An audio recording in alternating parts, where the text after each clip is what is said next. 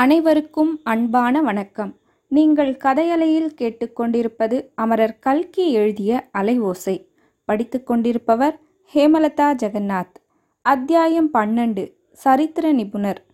ஸ்ரீமதி தாரிணி தேவி அவர்களுக்கு இன்று தாஜ்மஹாலில் என்னால் தங்களுக்கு நேர்ந்த இன்னலை குறித்து வருந்துகிறேன். தங்கள் நெற்றியில் காயப்படுத்தி இரத்தம் வருவிக்க வேண்டும் என்ற எண்ணம் எனக்கு அணுவளவும் இருந்ததில்லை. அத்தகைய சந்தேகம் தாங்களும் கொண்டிருக்க மாட்டீர்கள். பேசும்போது உணர்ச்சி வேகத்தினால் தூண்டப்பட்டு கையில் இருந்த தாஜ்மஹால் பொம்மையை வீசி எறிந்தேன்.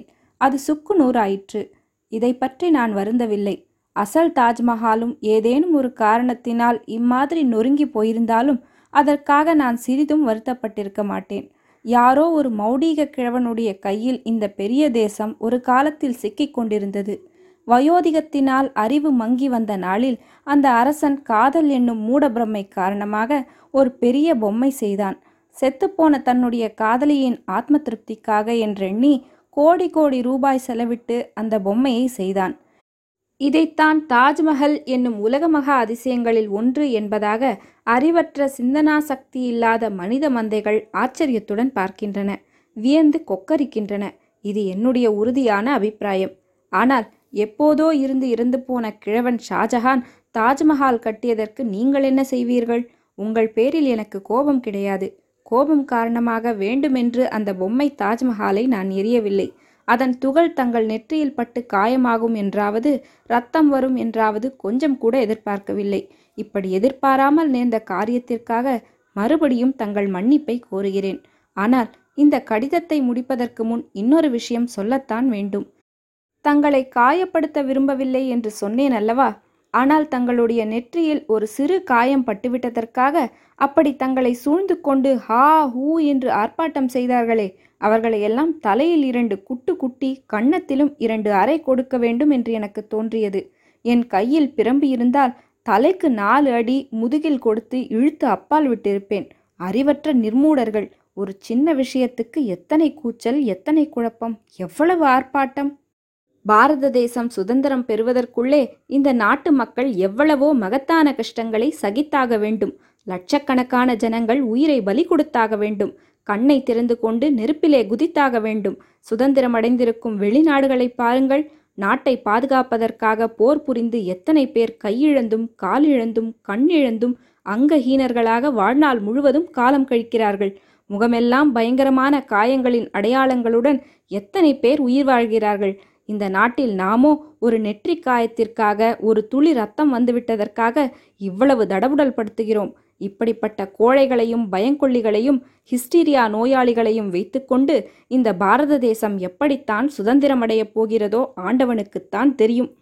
இந்த வீர பூமியில் நம்முடைய முன்னோர்கள் இப்படியெல்லாம் இருக்கவில்லை. வீர ராஜபுத்திர நாட்டுக்கு நாளை நீங்கள் போவீர்கள்.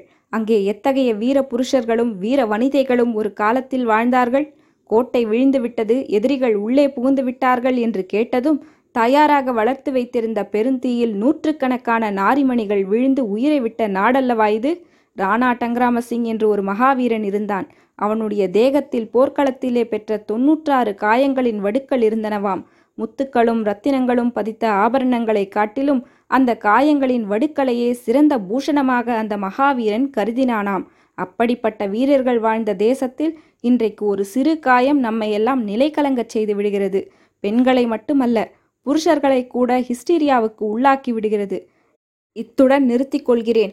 எங்கள் நாட்டுக்கவி நெஞ்சு பொறுக்குதில்லையே என்று ஒரு பாடல் பாடியிருக்கிறார். அந்த பாரதியார் பாடல் சீதாவுக்கு தெரியும். பாடச் சொல்லி கேளுங்கள். இங்கனம் சூர்யா. இந்த கடிதத்தை ஆக்ராவிலிருந்து ரஜினிபூருக்கு சென்று கொண்டிருந்த ரயிலில் வைத்து தாரிணி படித்து கொண்டிருந்தாள். ஒரு தடவை படித்து 2ஆம் தடவையும் படித்துவிட்டு அந்த கடிதத்தை தன்னுடைய கைப்பெட்டிக்குள் வைத்து பூட்டினாள். இதை பார்த்த ராகவன், கடிதத்தை இவ்வளவு பத்திரமாய் வைத்து பூட்டுகிறீர்களே, அது என்ன காதல் கடிதமா என்று கேட்டான். பிதற்றல் என்றாள் தாரிணி. ராகவனுடைய கேள்வியை பற்றி மேற்கண்ட அபிப்பிராயத்தை அவள் தெரிவித்தாள். ஆனால் ராகவன் அதை தெரிந்து கொள்ளாதது போல், பிதற்றலை பெட்டியில் வைத்து பூட்டுவானேன் என்றான். அன்று காலையில் தாரிணியும் அவள் தோழியும் வந்து ரயில் ஏறிய போது ஏற்கனவே வண்டியில் ராகவனும் சீதாவும் மட்டும் ஏறியிருப்பதை கவனித்தார்கள். தாரிணியின் மனதில் ஒரு சந்தேகம் உதித்தது. சூர்யா எங்கே என்றாள். அவன் வரவில்லை, டில்லிக்கு புறப்பட்டு போய்விட்டான். என்றான் ராகவன். நேற்றிரவு சம்பவத்துக்காக அவரை சண்டை பிடித்து துரத்து விட்டீர்களா என்ன என்று தாரிணி கேட்டாள். நாங்கள் ஒன்றும் சண்டை பிடிக்கவில்லை, அவனுக்கே அவமானமாயிருந்தது போலிருக்கிறது, பிடிவாதமாய் புறப்பட்டு போய்விட்டான் என்றான் ராகவன். சீதா தன்னுடைய அம்மாஞ்சியின் கௌரவத்தை பாதுகாக்க வேண்டி அவனுக்கு ஏதோ அவசர ஜோலியாம், ஆக்ராவுக்கு மட்டும் வருவதாகத்தான் முன்னே சொல்லியிருந்தான், உங்களுக்கு ஒரு மன்னிப்பு கடிதம் கூட கொடுத்திருக்கிறான் என்று கூறினாள். பிறகு தன் கணவனை பார்த்து, கடிதத்தை அவரிடம் கொடுங்களேன் என்றாள். வண்டி புறப்படட்டும், இப்போது என்ன அவசரம் அந்த கடிதத்திற்கு என்றான் ராகவன். தாரிணி, மன்னிப்பாவது கடிதமாவது ஒரு சின்ன விஷயத்துக்காக நீங்கள் எல்லோருமாக சேர்ந்து அவரை சண்டை பிடித்து துரத்து விட்டீர்கள், எனக்கு ரொம்ப வருத்தமாய் இருக்கிறது என்றாள். இது சீதாவுக்கு திருப்தியாய் இருந்தது.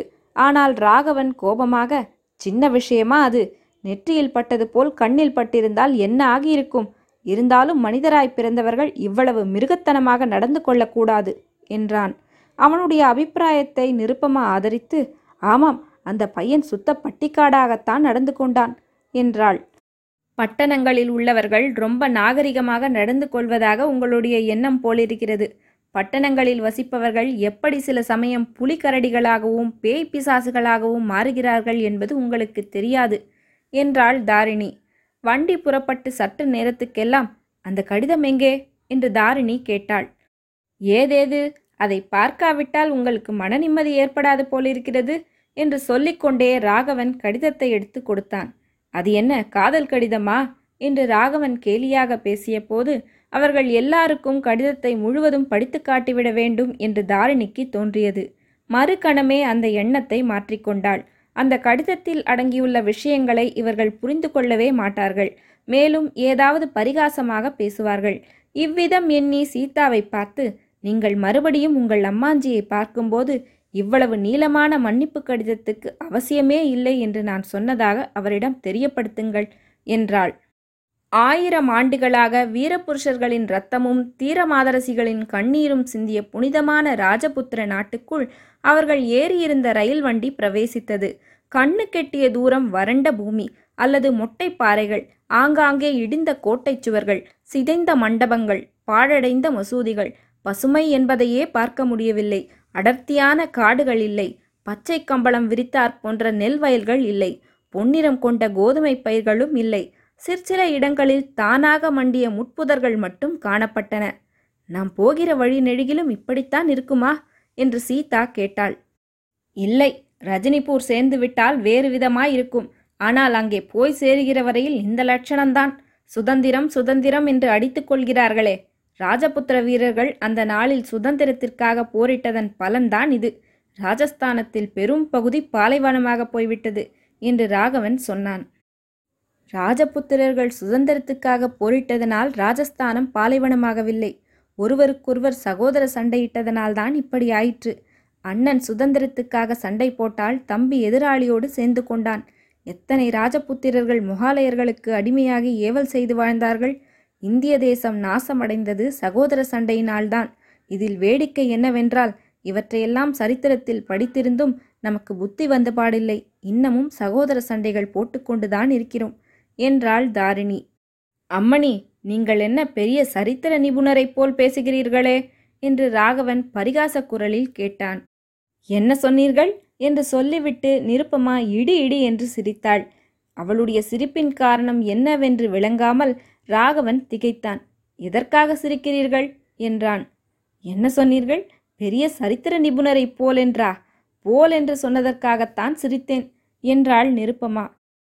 அப்படி போல் என்ற வார்த்தையில் நகைச்சுவை என்ன இருக்கிறது, எனக்கு விளங்கவில்லையே. உங்களுக்கு விஷயம் தெரியாதென்று இப்போதுதான் எனக்கு தெரிகிறது. தாரிணியை பழைய தேச சேவிகை தாரிணி என்றே நினைத்து கொண்டிருக்கிறீர்கள் போலிருக்கிறது. பீகார் பூகம்பத்துக்கு பிறகு அவள் காலேஜில் சேர்ந்து படித்து பட்டம் பெற்று இப்போது யூனிவர்சிட்டி உதவி சம்பளம் பெற்று சரித்திர ஆராய்ச்சி செய்து வருகிறாள். இது உங்களுக்கு தெரியும் என்று எண்ணியிருந்தேன். பின்ன எதற்காக என்னையும் இழுத்துக்கொண்டு ஊர் ஊராக அலைகிறாள் என்று நினைத்தீர்கள்? தற்போது ராஜஸ்தானத்து சரித்திரத்தில் விசேஷ ஆராய்ச்சி நடைபெறுகிறது. நிருபமா இவ்விதம் சொன்னதும் ராகவனுடைய உள்ளம் ஒரே ஒரு நிமிஷத்தில் என்னவெல்லாமோ கற்பனை செய்ய தொடங்கியது. ஆச்சரியத்தில் மூழ்கிப் போனான். ஆஹா, படிப்பின் மேல் உள்ள ஆசையினால் அல்லவா இவள் கல்யாணத்தை வெறுத்திருக்கிறாள் இந்த உண்மையை நம்மிடம் முன்னமே தெரிவித்திருக்க கூடாதா? தெரிவித்திருந்தால் இவளுடைய படிப்புக்கு நாம் குறுக்கே நின்றிருப்போமா என்று அவன் மனம் எண்ணமிட்டது. தாரிணி BA பட்டம் பெற்று சரித்திர ஆராய்ச்சி செய்து வருகிறாள் என்னும் செய்தியை சொல்லிவிட்டு நிருபமா படுத்து தூங்கி போனாள். தாரிணியிடம் அவளுடைய காலேஜ் வாழ்க்கையை பற்றி ராகவன் பல கேள்விகள் கேட்டான். அவளோ பாராமுகத்துடன் ஏனோ தானோவென்று பதில் சொல்லி வந்தாள். சற்று நேரத்துக்கெல்லாம் ராகவனும் தூங்கிவிட்டான்.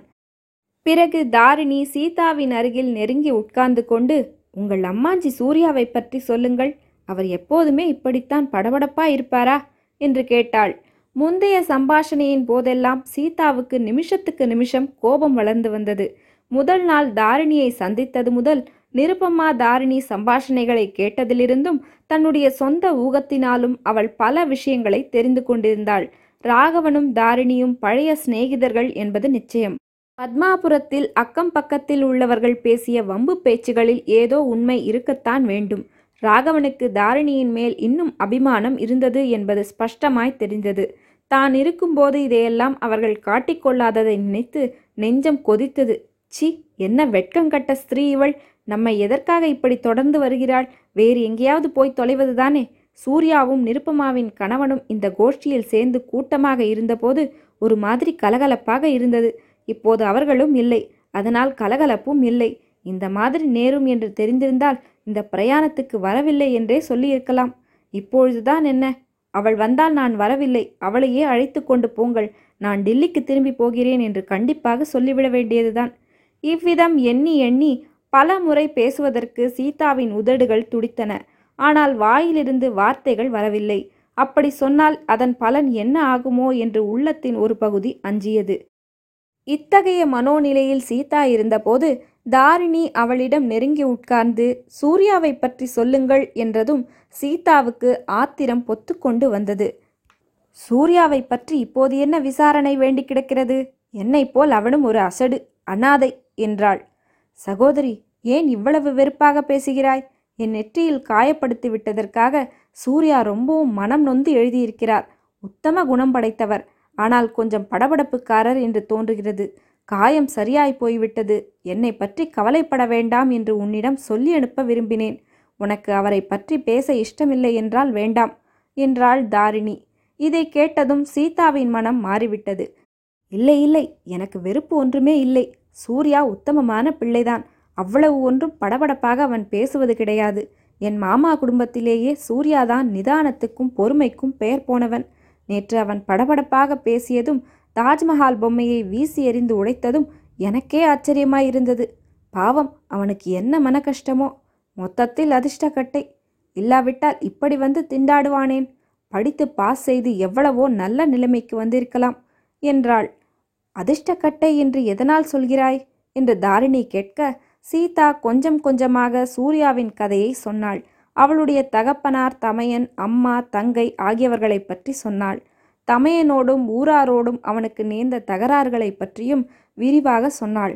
ஆனால் தன்னுடைய பிறப்பு, வளர்ப்பு, கல்யாணம் இவற்றை குறித்து மட்டும் எதுவும் சொல்லவில்லை. 12ஆம் அத்தியாயம் முடிவுற்றது. நன்றி.